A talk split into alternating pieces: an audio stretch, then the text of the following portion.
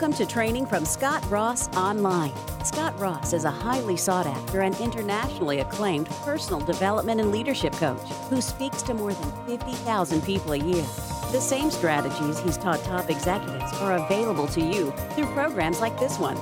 We encourage you to take notes and listen to this audio multiple times for maximum results. And now, here's Scott. Good afternoon, everybody, and welcome to the Scott Ross Leadership Podcast. I appreciate those of you who are listening live and those of you who are listening to this in your car or on your mobile device, wherever you may be in the world. I'm excited to be a part of your life today, and we've got a series that we're in the midst of in which we're talking about how to lead from any part of an organization. Some people have referred to this as 360 degree leadership. I want to let you know that if you are just joining the series and you want to hear the first episode, you can go to scottrossonline.com and there you can find a way to subscribe to the podcast as well as get the archives. We have over 85 episodes of this podcast available to you. It's a gold mine of leadership information. I encourage you to go out and subscribe. It can work on any device that you may have iPhone, iPad, Android, um, your computer, of course. So uh, get out there to scottrossonline.com and do that. So last week we dove into this idea of leading from anywhere you are in an organization. And today, um, we're going to dive into the first of the three positions you can find yourself in and how to lead from that position. Now, the previous episode, we gave some principles that apply to you no matter where you find yourself in an organization. But today, we're going to dive specifically into the idea of leading from above or leading down, so to speak. So, this would be when in the hierarchy of your organization, you are positioned above other people from an organizational chart perspective. So maybe you're the manager, maybe you're the director, maybe just because of your rank in your organization, you're considered to be, quote, above those people who are not at that rank. We're going to talk about how to lead down in an organization. And this is the place that most people think of when they think of leadership. And of course, if you've been with us on this podcast for very long, you know that we don't think of leadership in that way because leadership is not a position, it is not a title. Leadership is influence, nothing more, nothing less. But when people think of leaders, they naturally think of the person who is on the top, quote unquote. They think of the person who's at the top of the hierarchy and is speaking or leading down. And so we're going to start from there. And then, of course, next week we'll talk about leading laterally, and then we'll conclude with leading up. And again, just remember the principle we talked about last time, which is you can lead from wherever you are within an organization. Now, as I go through today's information, some of you may be thinking, well, I'm not in the top of my hierarchy. I am not in one of those upper echelon positions. So I don't need to listen to this particular episode. I can kind of check out. That would be the furthest thing from the truth. You are going to someday be in this position. And you need to be thinking about that now. In fact, you can take these principles and begin to apply them against the people in your life who are higher up in the hierarchy and start to evaluate their leadership. And you're making mental notes. That's good. That's not so good. I want to emulate that. No, I probably don't want to emulate that behavior right there. So, this information is valuable to you because everyone on this podcast, the goal is for you to be leading lots and lots of people, to be making a major impact in your organization and in the world. And so, even if you're not higher up in the hierarchy right now, don't let that dissuade you from paying attention to these principles. So, let's dive in. Let's begin by remembering why somebody follows another person. See, there's only two reasons that someone's going to follow another person one, they have to follow them, or two, they want to follow them. That's it. They have to, they're forced to, or they volunteer to follow. And the first one, where you have to, that's not leadership. That's management.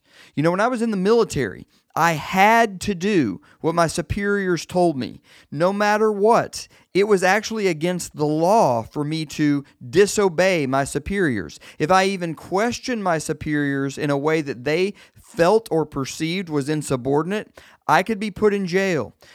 Sometimes in a company, at a job, you have to do what your superiors tell you because you fear for your job. You don't want to be fired. That is not leadership, that is management.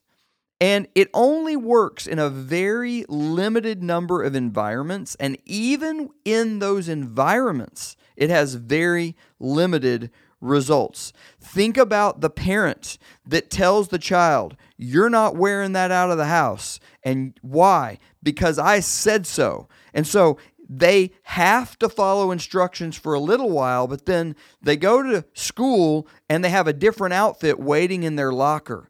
You see, management type leadership, the forcing people to follow you, it only works in a very limited number of circumstances. And even in those circumstances, it has very limited results. Even in places like the military, where you're legally bound to follow orders, there is this desire amongst a lot of subordinates to do everything they can do to not follow the leader's order. They do the minimum amount necessary and nothing more when the only amount of leadership being applied is more positional or title based rather than true leadership.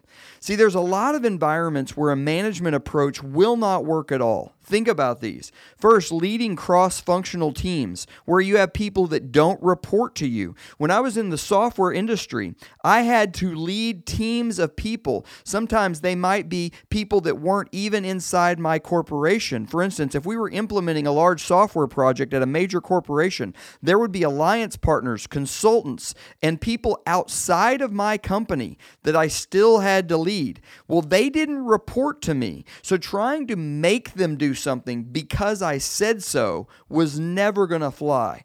Nonprofit organizations where you lead a lot of volunteers, coaching when the players don't have to play for you, they could leave your team, they could go to a different team.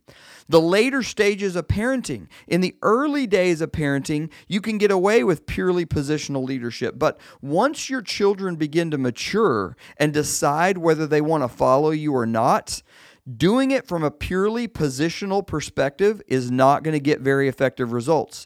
And then network marketing, where everyone is the CEO of their own business and you're leading a volunteer army of entrepreneurs. There, they don't have to follow you, they don't have to listen to you. They can choose to leave at any point that they want to. In all of these environments, if we're relying on position or we're relying on a, on a, a title, we're not going to be effective as a leader. So when we lead down, the first rule is that we are going to make value our leadership metric, not position and not title. Let me say it another way. We want to make a decision that our position or our title would be used as absolutely the last resort. In fact, if you're a great leader, you should never reach a point that you're having to rely on your title or your position to get people to want to follow you or buy into your vision or take action. So let's continue to talk about why people choose to follow someone and how do we make value how we measure our leadership. People follow someone because they have value added to their life. Think about the people who could get you to do anything. You've got people in your life that pretty much no matter what they'd ask you to do, you would be willing to do it. And you know why? If you think about it, it's because they have added value to your life. The people who have added the most value have the most ability to get you to want to take action when the request comes on the other end of the line. So if we know that to be true, if we know that value added to a person is what causes them to want to respond to us and gives us influence in our in their life, we want to think about adding value all the time. So how could we add value to people's lives that are in our teams? First of all, by helping them achieve their personal goals. Yes, we need to think about organizational goals. Yes, we need to think about the direction of the team. But at the end of the day, people are there because somewhere they associate that being a part of that team or that organization is going to facilitate their personal agenda. When you get beyond the organizational stuff and the team stuff and help them start thinking about their agenda, that's when you're going to start adding a lot of value. That's when they're going to see you as adding value, and that's where your influence is going to grow. Of course, this may go without saying, but if we're focusing on their agenda, it means we're not focusing on our agenda. The greatest leader of all time was Jesus Christ, and he said, The Son of Man comes to serve, not to be served. Even if you don't follow him or believe in him from a religious perspective, you have to admit that the people who do follow him believe he was God. Here is the idea a person who is God in the flesh is not looking to have himself be served. He flips it on its head and says, I'm here to serve you. And that's why millions, billions of people follow him. He has added massive value to the life of his followers. That's what we want to do. We want to emulate that attitude. We come to serve, not to be served. We come to assist with our person's agenda rather than our agenda.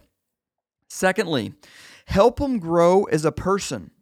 If you're helping someone grow and develop and mature, that feeling that they get from growing and becoming more knowledgeable, from having their awareness expanded, from having their goals start to be achieved, that excitement is all going to get associated with you.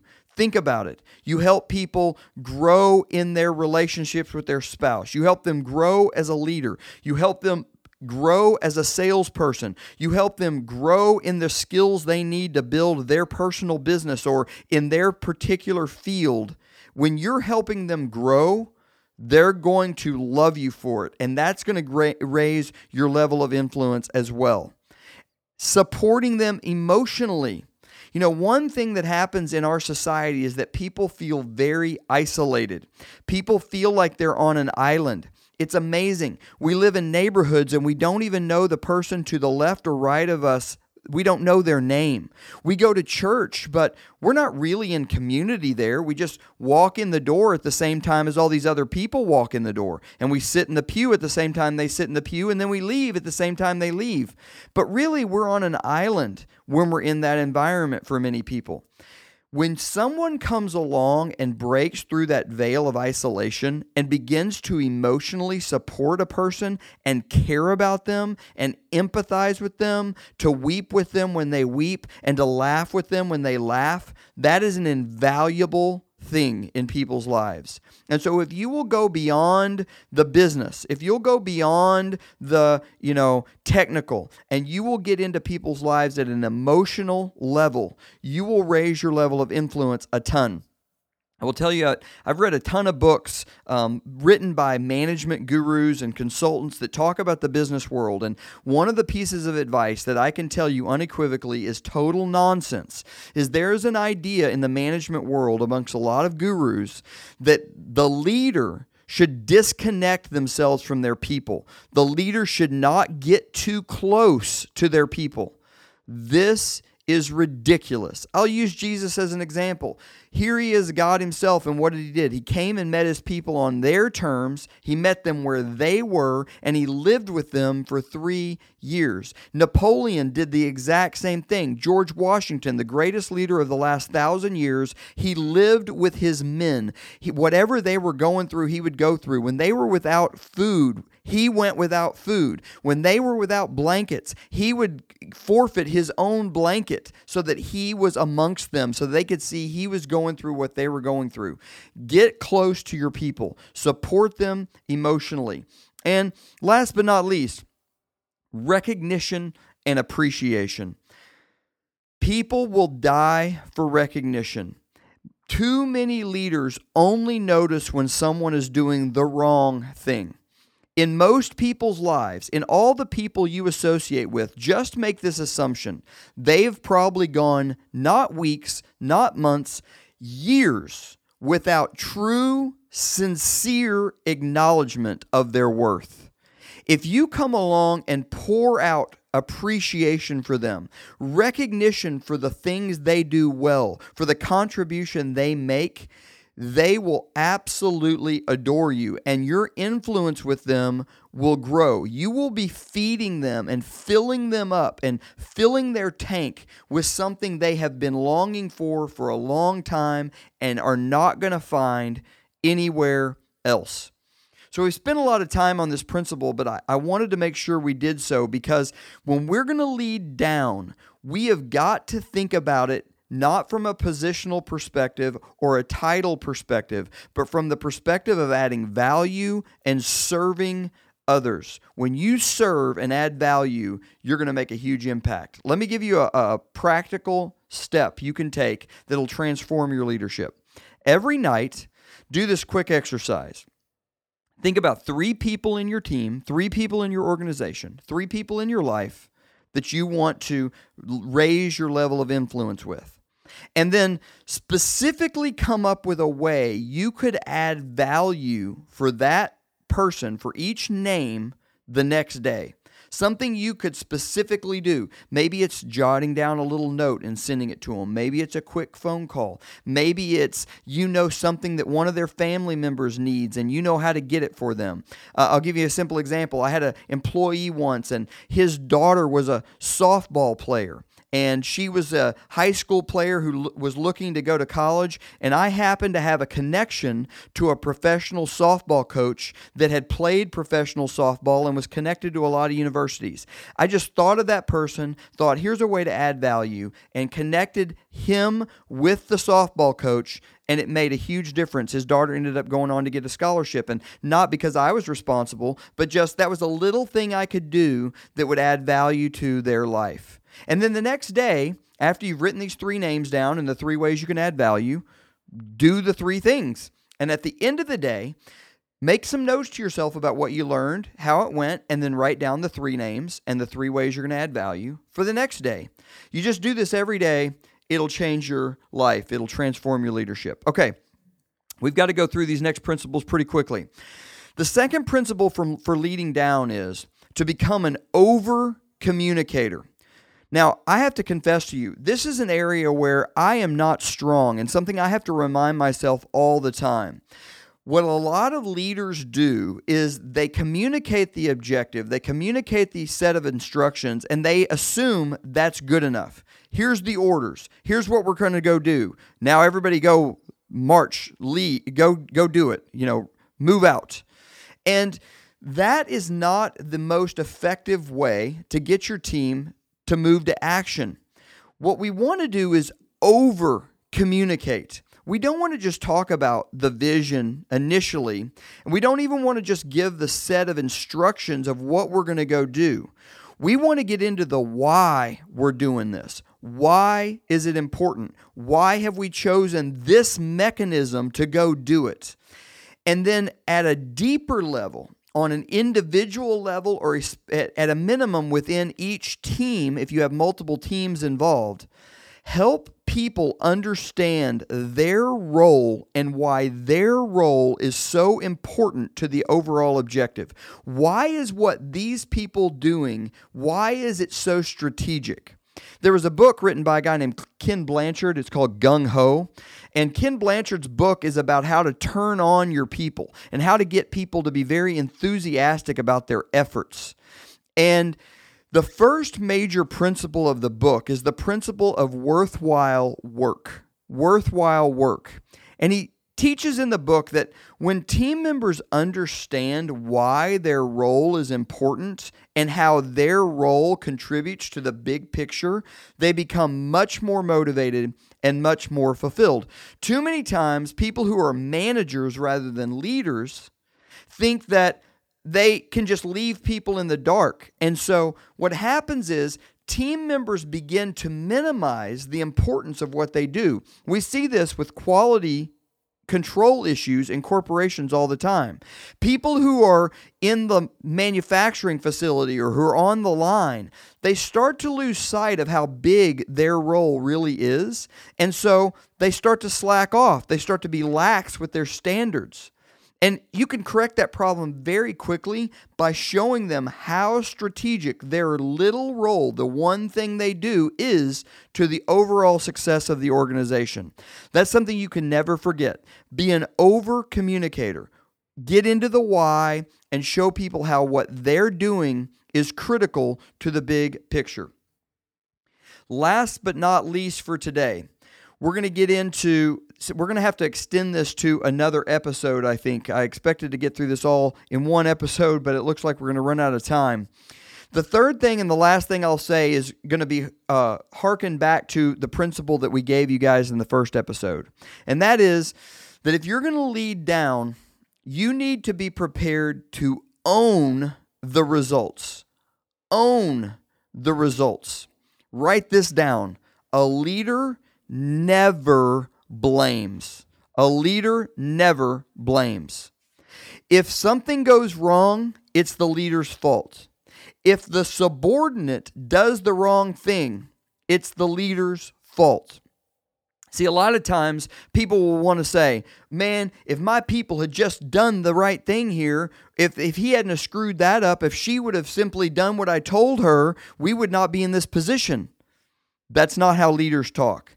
You see, if a, if the subordinate doesn't do the thing that should have been done, then the leader didn't communicate effectively. The leader must have left something out. The leader must not have given them all of the equipment or the materials or the resources necessary to be successful. It must have been the leader's fault for putting the person in a position to fail. It must have been the leader's fault for having the wrong person on the job. Maybe th- their personality or their skill set wasn't even good or accurate or fitting for that particular role or that job. The bottom line is that leaders know that the buck stops with me and they never, ever, ever blame. Your people will know if it's their fault. Your people will know if they screwed up. You'll lose them the second that you point that out. You'll win them forever the second you take it on yourself and take the blame in front of everyone and say, It's all me. I screwed this up. They'll never forget it. They'll be loyal to you for life. So if you're going to be a world class leader leading down, you're going to want to own your results. So let's quickly review. We've got three positions we could lead from. We can lead down, we can lead laterally, those around us, and we can lead from the bottom. We can lead up. And when we lead down, we don't ever want to lead because of our position or our title, where we are in the hierarchy. No. We want to build influence with people so that they want to follow us.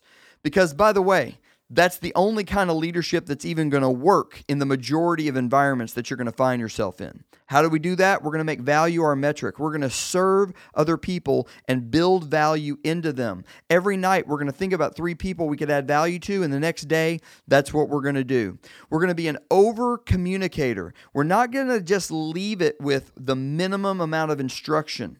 We're going to give them the big picture. We're going to give them the why, and we're going to help people understand their role and why it's critical. And last but not least, we're going to own our results. It's nobody's fault but mine. I'm the captain of the ship. I am the one. The buck stops with me. Next week, we're going to get into two very big principles here that we didn't have time to get into, finish up this idea of leading down, and then we'll continue the series talking about how to lead laterally and lead up. I hope this adds value to you guys. Again, get on scottrossonline.com to get the archives. Until next week, guys, go lead. Let's make an impact in the world for eternity. Bye bye. Have enjoyed this audio program. For more resources to further your development as a world class leader and for success strategies and tactics in all areas of your life, please visit ScottRossOnline.com and be sure to connect with Scott on Facebook and Twitter using the ID at Scott Ross Online.